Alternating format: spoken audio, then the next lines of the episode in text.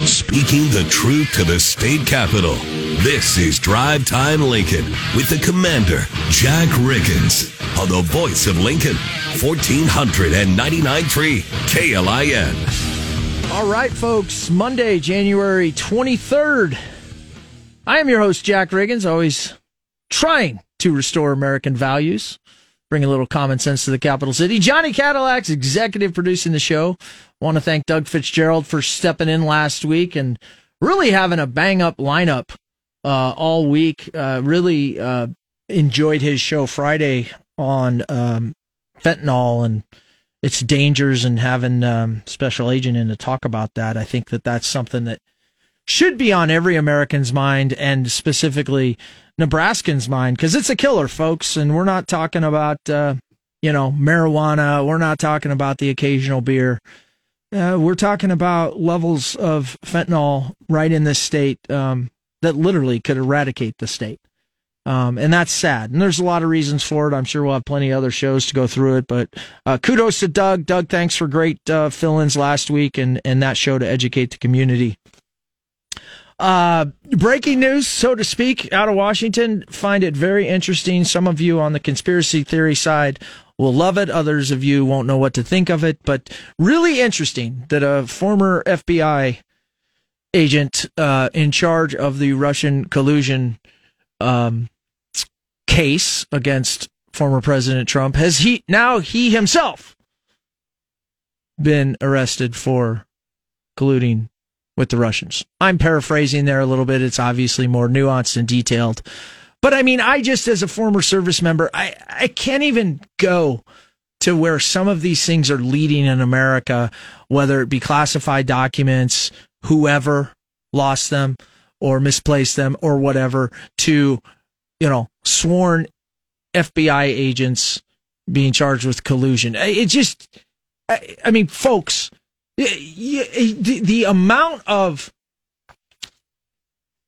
energy or decisions to do these things are so not part of our system, whether it be the justice system, the military, the elected officials. It's almost unthinkable. It really is. As somebody that worked in those sectors and worked in classified my whole every one of us that's done that doesn't even understand how this can be and uh, what it seems like on such a mass scale. Anyway, Eric Underwood, chairman of the Nebraska Grand Old Party or the Republican Party, is in studio today. We're going to have a good chat with him. He's got a lot of uh, stuff coming up with a big RNC convention, which is getting a lot of press around the nation. Um, they just finished up um, a meeting of the minds, I like to call it, uh, this weekend, as well as a lot of other stuff. And, uh, you know, there's some interesting news that came out of there that I think a lot of news outlets are going to follow up on. And, of course, the legislative session is in. So, Eric, welcome back to Drive Time Lincoln. Thanks, Jack. It's appreciated. You know, I do have to ask. Um, I don't know. Has it been about six, seven months you've been doing this? Well, July 9th, let's be honest. Okay, July 9th, had a midterm, uh, got through that. There's been a lot of political changes um, in the Republican Party. New senator today. Let's give a shout out to Pete Ricketts officially yep. being sworn in. Yep, called him and congratulated him. Text messaged him, congratulated him last week. So yeah, I gave him a go get him, Pete. Um, and I and I'm happy to see that. I you know I have my questions. I've aired them before on on what goes on in the party and things like that. But in the end of the day. I'm glad that we have a, a senator to fill Senator Sasse, and you know will be um, a conservative fighter, and uh, I think he'll do a good job. But how has your first seven eight months been? You know, through that compressed timeline. Well, you know, we've always talked about having relationships being built, and this was kind of the the unique opportunity, not only through the elections that were out there. So you already have elected officials that were looking for, uh, you know, to be reelected. All the new candidates are out there, and you're talking so many different tiers from governor on down to have them elected. And that's what's so unique in Nebraska is that we have this every two year status of of different set of elected officials coming forth, legislation to the the half of you know regions and all that. So you're making these relationship opportunities happen, and I'm very fortunate fortunate with the amount of staff that's around me that, that we can go to as many meetings as possible to have the elected officials, uh, just to start to get on the same page and have that, that conversation. But on the flip side of it, we're 93 counties and our goal has to be this growth that happens at the local level. And so we've spent quite a bit of time not only going out to individual counties for their county meetings or there's 18 county barbecues and five county, you know, fairs and stuff like that. So we've spent a lot of time over this last seven months to, to the driving and windshield time to go connect to the people one on one. I've always believed in that. If you create the relationship and you do it through a handshake, do it over a cup of coffee or something like that, you have a better opportunity to hear what somebody and to listen to what are the challenges. And this is what we found out as a party. The organizational structure, both internally from the state and how its governance works, let alone the leadership levels, it needed to have a, a greater education to it. We have a governance component of our c- conventions that occur. That's the 400 individuals, and you have your SEC meetings, the central committee that mm-hmm. occurred just this week, about 166 people, and you have an executive committee. But you know, when you look at your county level there, you've got 93 individual franchises that might need something. Some of them are operating with a, a, a, great streamline to them, and others of them don't even have their constitutions. And so then you start to look at how can they facilitate the governance component that should be happening at their county level, let alone just having a meeting that produces some sort of engagement. And so that's what this last seven months has been about is increasing the engagement at the local level because that's where the foundations start. And you have to hone that in on basically your, your documents that people can all resonate with. A constitution that doesn't have to be perfect across every single one. They don't have to be exactly the same, but the counties have to have a constitution and the state has to follow its constitution.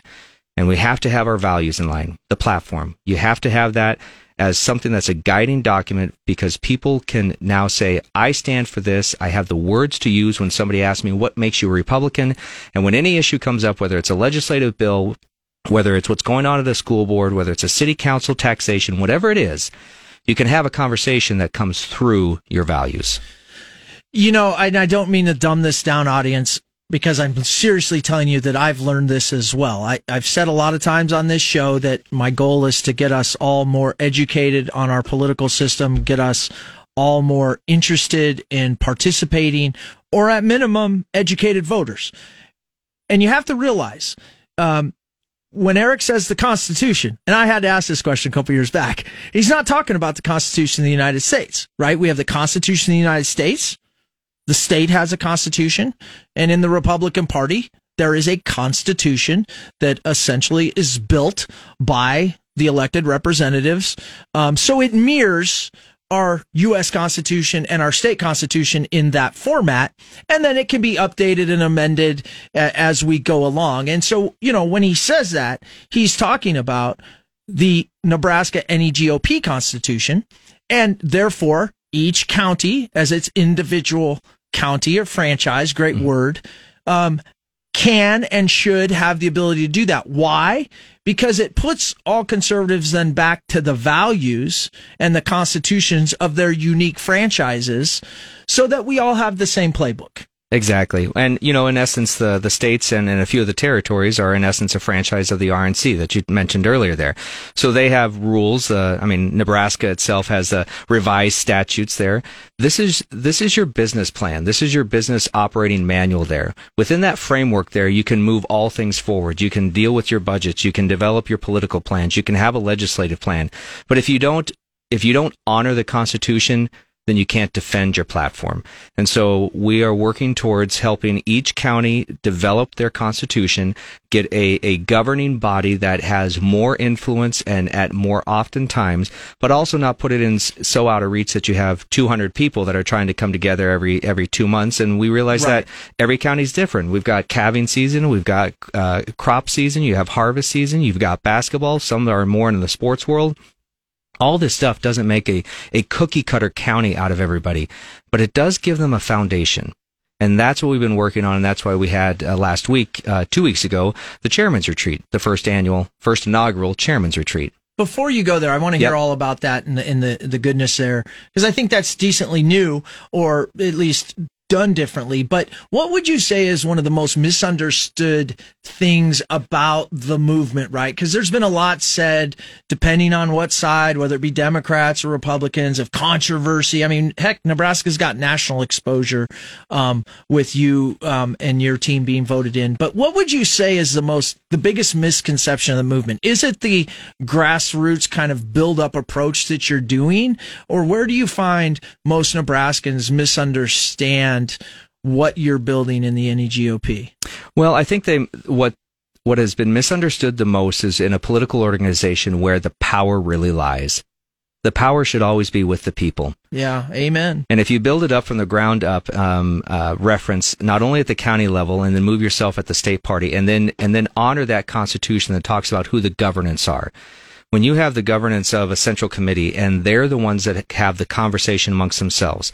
So before before the change out in in uh, in July, I witnessed three uh, executive meetings and two central committee meetings. The interesting thing that's happened now is normally the folks would come up and talk to a microphone that was pointed so they were talking up to the the chairman's position, myself's position, in context to whatever was being discussed, resolutions, amendments, something like that. The microphones now, the folks are turning inward and they talk amongst themselves in an amendment to the Constitution or an amendment to that amendment as they're working through it.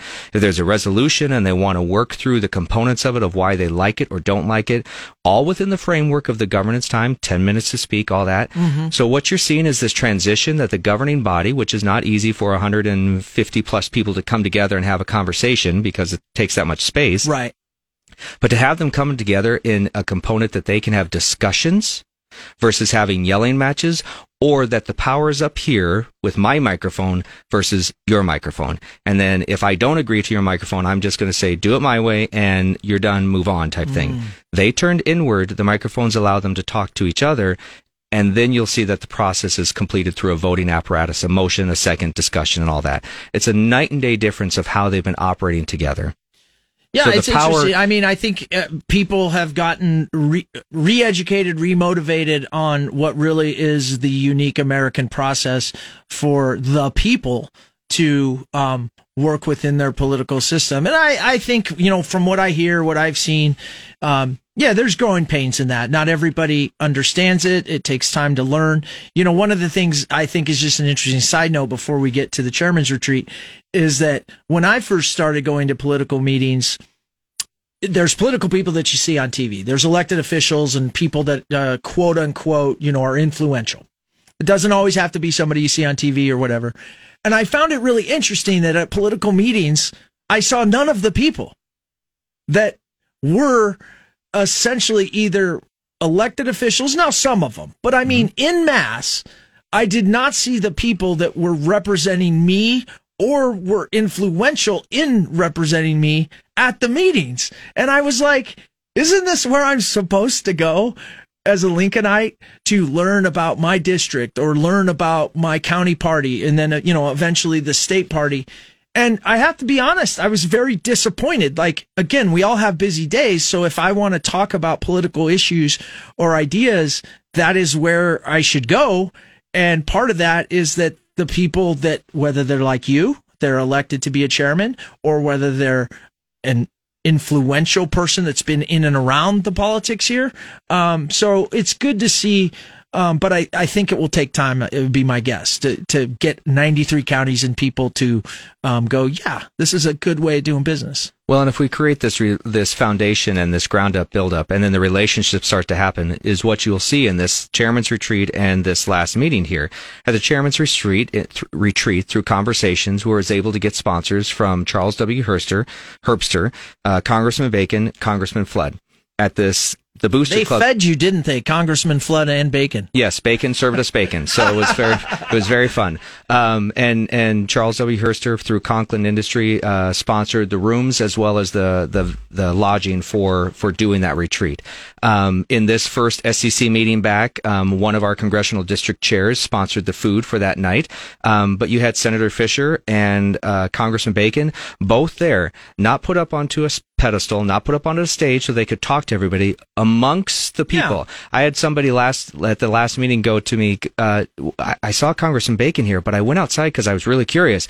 Where's all like the black vehicles or the the security guards or whatever? I said, to be honest, what we're hoping to do here is that they don't have to have these right. that environment. They don't want to be that. They would like to have conversations with their constituents, and so you saw Congressman Bacon be able to have conversations not just with CD two CD1, CD3 individuals that could give him an opportunity just to speak to them at that one-on-one level. And I really appreciate both Senator Fischer and Congressman Bacon taking the time in our booster meeting to just meet the people in a completely casual setting. Yeah, that's that's actually awesome. I'm guessing that was after the the 15 days of voting, yeah, or whatever, 15 votes. Yes, this um, was this last. He probably week. took some good questions there. I mean, I don't know Congressman Bacon that well, but he made a couple of comments during that. I think political gamesmanship that I bet a lot of Nebraskans were asking him questions about uh, of having to maybe reach across the aisle. Um, we will when we come back. We absolutely will get to the uh, chairman's uh, retreat. I'm looking forward to hearing about that and and growing the party.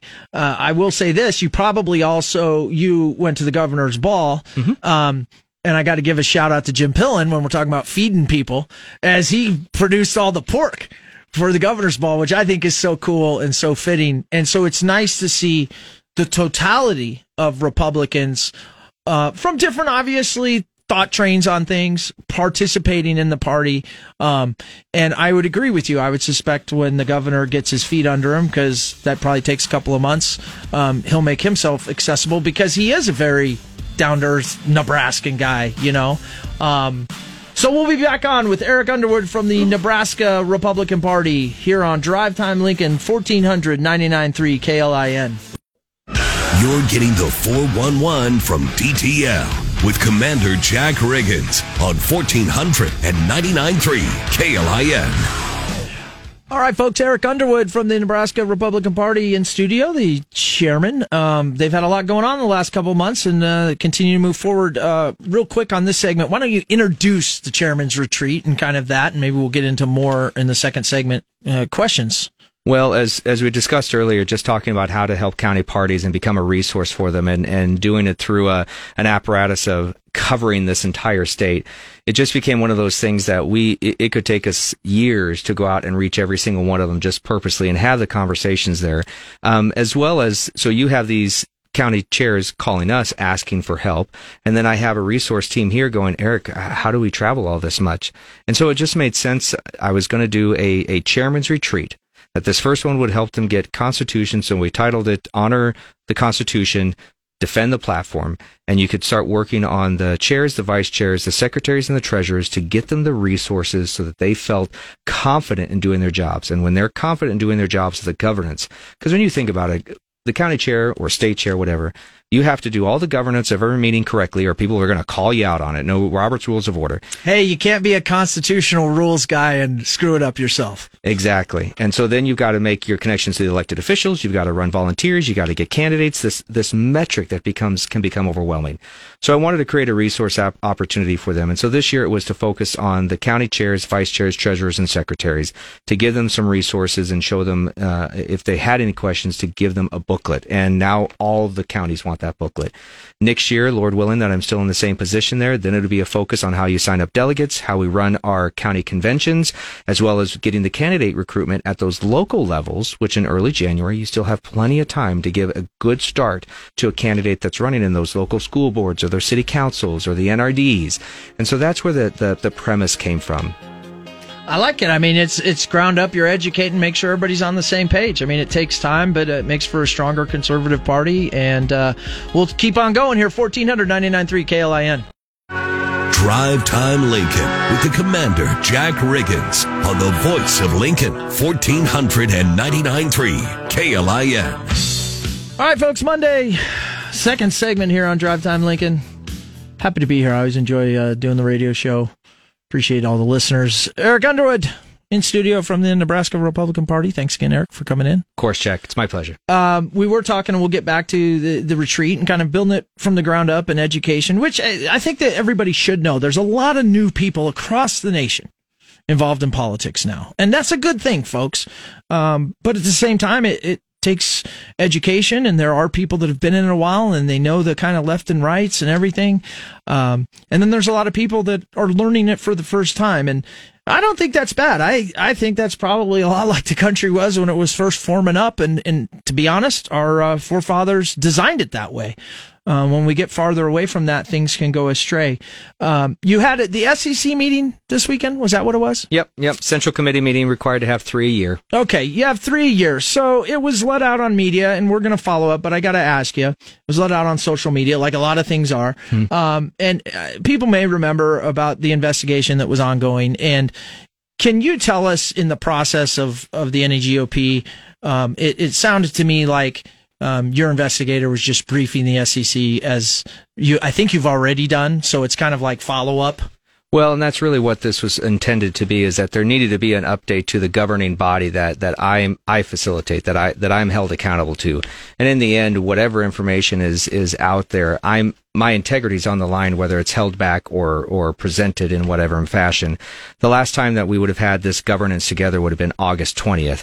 So let's do the timeline of what any information or anything that would have been done, let alone the fact where we were at as far as understanding what's in the office, getting our feet wet, and getting things going. Well, and you have the midterms coming up, and so as and as I recall, so isn't basically you're saying it's just a normal part of briefing the governing body that you're responsible to, and and that they knew was coming. Uh, yeah, it was on the agenda items that it would be an update from from the individual from from Colonel Nesbitt, who I'd asked at the very beginning to do an investigation, at least into the internal structure that was was somehow uh, compromised. Let's put it gotcha. that way.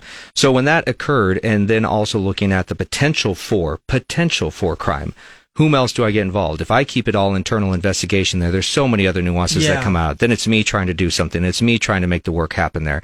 So with LPD being brought into it there, that happened within the first week. From there, the process really was on their timeline. Sure. And they make a report and, you know, what I've been trying to do that doesn't require really much, doesn't require any cost to the, the party was to get that report because I can't pre- present to a governing body any other information that they can make a decision on without a report from mm that LPD officer or from that investigator. And that's honestly where we're at in the process. And that's what yeah, this think, was an update for. Yeah. And I think that's what was stuck out to me and what a lot of my listeners have texted or emailed me about was, um, the fact that you haven't got that report and so much time has gone on and and and that's factual, right? You have not received an investigative report from LPD. No, no, um, it was a mixture of still having to file for the the procedure and then getting uh, an getting to the the document and then it was sealed and then what this uh, what people understand now is that in early february there'll be a quashing of our request mm. and so that's what that proceeding is about is to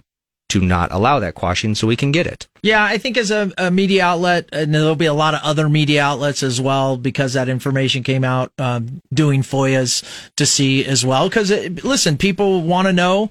Uh, it's newsworthy just to know what the investigation is. We'll see where it goes, but my guess is is that many media outlets will be asking for it as well. And and it does seem, I'll be honest, it seems a little strange to me that um, in the normal course, although I'm not a legal expert, um, that you know, you, you don't have that report, and I hope you get it. Well, you have that right to get it. it. I would think that it would be public knowledge, but you have that right to get it. So does any other media outlet. But my job was to prepare this information for the for the governance bodies yeah. that I that I am held accountable to, and my integrity is on the line in this. There, there's there's not much of a, a, wiggle room in how to proceed moving forward once there became an LPD investigation involved there. Sure. Well, I think the governing body, obviously, to your point, I mean, they want to know, they're aware of this, and I think, uh, frankly, a lot of Republicans around the state would like to know um, just what's in there. So you know, it is what it is. Yeah, I think you guys have uh, maneuvered, and the party itself has had a lot of success um, with the midterms and everything like that, and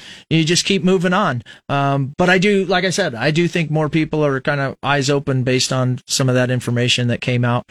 Um, so the retreat, you're putting people together, you're educating, um, you're getting kind of the plan out there. But at the same time, you have legislature going on. Mm-hmm. And I mean, by all accounts, um, as a Republican team, right, the Republican Party and the elected officials down in state legislature, um, there's been a lot of good things happening down there. I mean, are you pretty satisfied with from the midterms and you know the movement of Republicans? You know, Mike Flood going to Congress now, Senator Ricketts, Governor Pillen, you know, getting in there, and as the team comes together, now the senators have returned.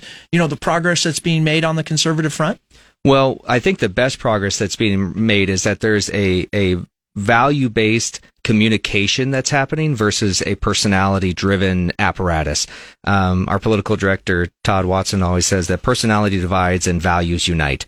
So when you look at what you say you're going to do when you're campaigning, or what you say you're going to, uh, how you're going to operate if you're in an elected position, say whether it's a county clerk, assessor, whatever, you campaign on a certain structure that you say you're going to do, and it's usually values based. Is what I'm going to do this, and I think for for what we're seeing now is that a unified front has been a challenge in the past it doesn't matter anymore why, but at this point, what you're seeing now is that the, the conservative Republicans are coming together and saying we have uh, an overarching uh, platform worth of values that we're going to push through legislate through legislation, and even more so, you have a governor that will support it, and so you're sitting there with this conversation that clearly is happening there. The flip side of it is that to do that, to feel confident this is the way to move forward, your constituents have to be involved. They have to be engaged. We're terming it the second house, which is actually part of what the legislator, the uni, the unicameral says that, that this is through it's, the second house. It is supposed to be through the second house. And I will say, I mean, the audience has heard me say it before. I'm, I'm pretty divided on whether we should be, uh, you know, bicameral, kind of like the way it is, partisan. I, and listen, folks, I will always tell you politics, when you mention that word to me, I say it's partisan. But I will say this.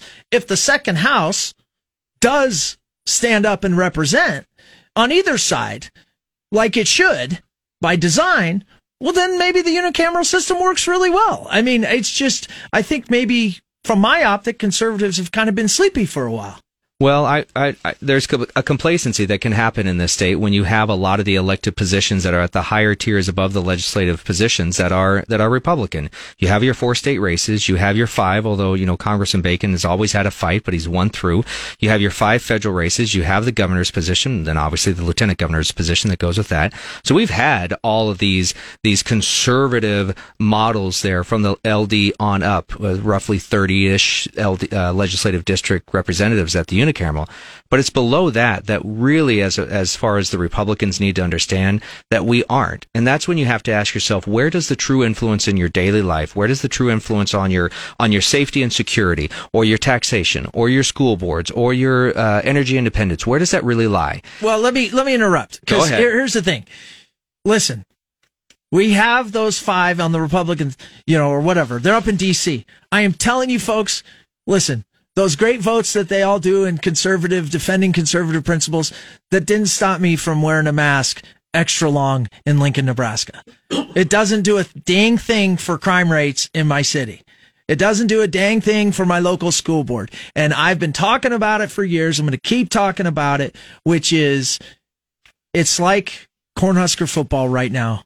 Matt Rhule, if you're listening, I think I think you're starting off great and you're going to do a great job. But it's like saying, "Well, we did the sellout again," and the team loses, and the team loses, and the team loses. But boy, we got the sellout again. Well, listen, it's nice to have those positions, but the lo- the local impact on our daily lives is exactly that. It's local, and the numbers aren't good, are they?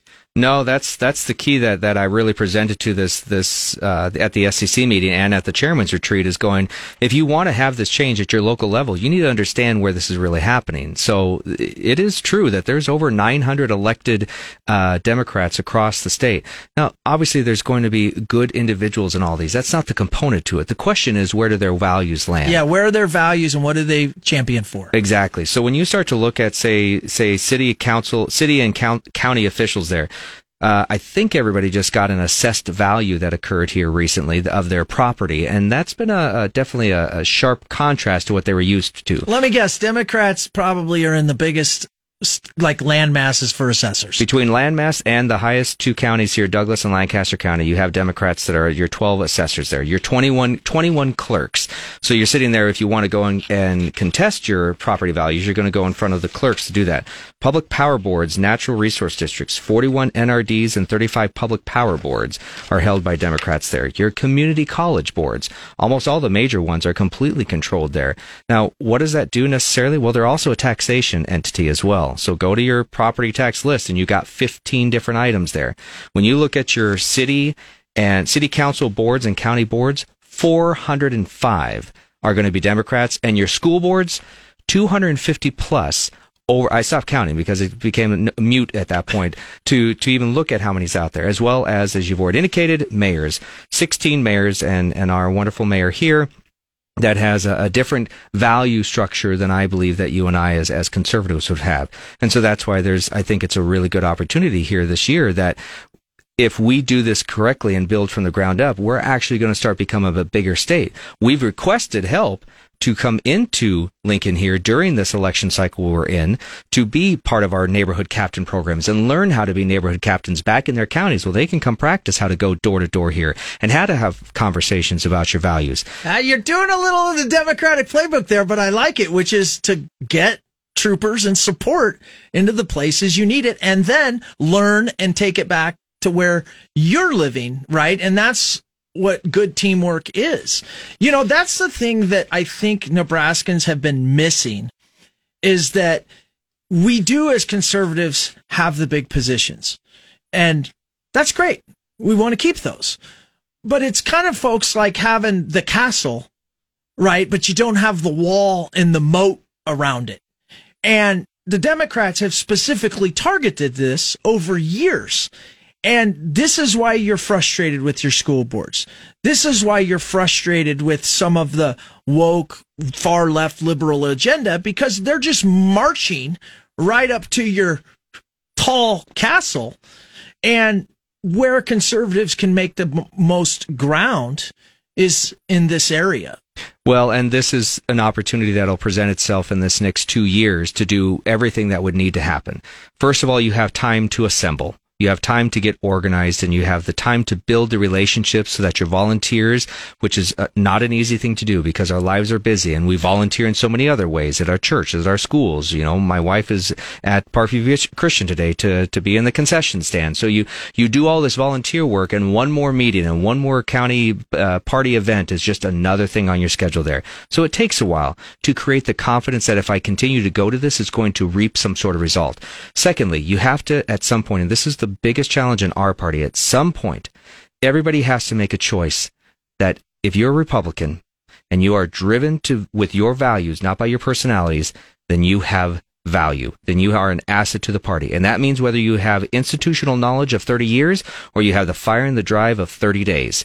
And somewhere this party is going to have to look at each other and go, you know what? I value whatever you're bringing right now. Let's talk across the table. Even if we've been disagreeing on who should be in charge, even if we are disagreeing on, on the apparatus that should be in charge to do this, you have value because you've been doing this in a while. I'd like to help.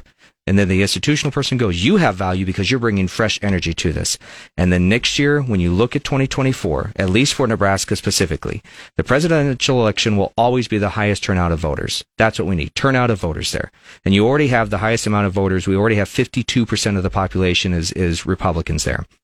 But you have five federal races. That means all your districts and a statewide concept is going to happen naturally. This should bring forth the highest amount of voter turnout engagement that has ever happened. And the question the Republican Party has to ask itself, have I spent two years building the relationship with the, the voters that are going to be voting and giving them the resources such as slate cards at even at our local level that they feel confident to go vote? Or we're just going to hope that they go vote for president and pick their five federal races. It'll take work at the county level and the local level, and they have to put that effort towards it. Well, I think I'll tell you, I wasn't always uh, a believer in in the size, like the largeness of what I'm going to call, because I don't know what else to call um, movements of people getting into politics. So I just call it the Freedom Caucus because it came out kind of during that uh, McCarthy thing.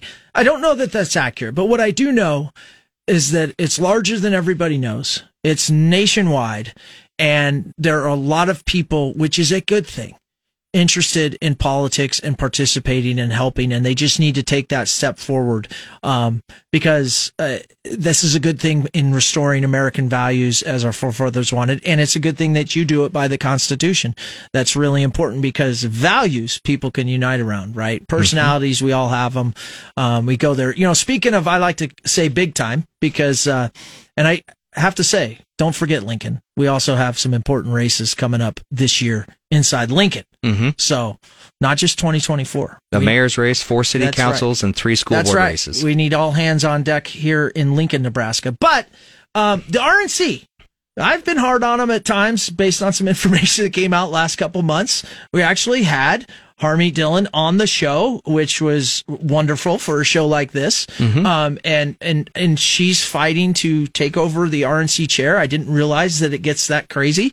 Um, but you will be going to the RNC. You've been to some meetings before, uh, meeting with national level counterparts. Mm-hmm. Um, and I guess talk about that a little bit, but explain the uniqueness of what you did as one of three voting members in the Nebraska delegation, because I think it's just so true America. Well, I appreciate that, Jack. Um, you know, like I said, we are technically the state and a few territories are the franchise of the RNC level. So there's 168 members, three from each of those components that will come out there. So there's going to be three from all of them. That would be this, the chairman or the territory chairman, a national committee woman, and a national committee man. The national committee woman and committee man are voted every four years during the presidential cycles, and the chairman for most entities are voted in a two-year cycles. Some are happening now. Mine will happen in March. Some happen at the tail end of, of 2022 two there. So we go and we become a, a, governing body, just like this SEC meeting happened here. We become a governing body and we do all sorts of stuff, planning the rules, planning whatever. At this next meeting, there will be uh, many elections that will occur, not only for the chairman, vice chair, multiple other tiers, as well as regional elections. But the RNC chair became very uh, uh, high profile, hugely high profile. It's never like been everywhere like this before. right now. Never been like this before. And there's so many different people from all different types of backgrounds, from very popular to very like putting in their opinions, and uh, so, yours included. It, and so it was unique to have that that this this amount of individuals that there. They when they go and they vote to it, they might have six or seven individuals that are at that opportunity. They don't have to come from the 168. It could be any random person out there, and so you have those individuals out there. You have Ronna McDaniel, who's not technically a part of the the. She's the chairman now. Um, she's not one of the 168. You had Mike Lindell that's put his hat in the ring there. You have Harmeet Dillon, who is an uh, an RNC member. They've put their name in, in the hat to run there. So it was interesting because as they started to make these announcements, there was a lot of what we're seeing here in Nebraska, where was, there was the conversations and some of it was getting a little ugly. There came a point where I just said, you know what? I don't want to have anything to do with this as far as how it's going to lay out over the next six weeks. The emails and the phone calls. Because people are basically like, how are you going to vote? How are you going to vote? Over and What's over Nebraska going to do? So I decided to put my chairman's vote, my vote up to the SEC and let them choose to vote. If I'm really going to represent the people from that perspective, the SEC was the next governing body that just happened to have a meeting this weekend, so it worked out well. And I let them vote on who I would vote for for chair. And it ended up being that Harmeet won, got 61 votes and uh, uh, Ronna McDaniel got 42, Mike Lindell got 11. And then I called both of them because they both knew I was going to do it. And I called both of them and I said, regardless of whatever happens here, understand that my goal here is to continue the relationships at the RNC level and be the best chairman for Nebraska. And they were wonderful conversations that I've had now and I had even before this because that's my job. That's how I become a better chairman for Nebraska is to build these relationships. An elected chairman who basically just demonstrated elected representative. I am. I'm people. elected by them to represent them. And in this capacity, I have a vote. I have the other votes as well, but this one was of highest importance to the people. And so I let them have the choice. So you will be voting for Harmeet Dillon. I will. Per the SEC. Um, good on you. I mean, there's going to be people that don't like that. There always is. But the reality is, is that's the system and that's the way to do it. I oftentimes have said, I always have these if I was king for a day. Um, I, I wish every vote in America could be put to the people. I really do. I wish everything in Congress, they could turn around and say, Hey, hold on. You know, I've got to get my constituents to tell me. Because you mean when that, it comes to 1.7 trillion dollar yeah, omnibus bills, you'd like it? No, I really do because it would be like you're just carrying the vote to Washington. Do you know what I mean? Old mm-hmm. school, like take it on a horse and go. Here's how the people of my district or my state vote. And boy, I think we'd be sometimes in a better spot. But you did it, and uh, Appreciate you coming in. We'll have a couple more minutes with Eric Underwood from the NEGOP, maybe some parting shots on uh, what you expect at the RNC or, you know, what's going to go on in the state of Nebraska as we move forward.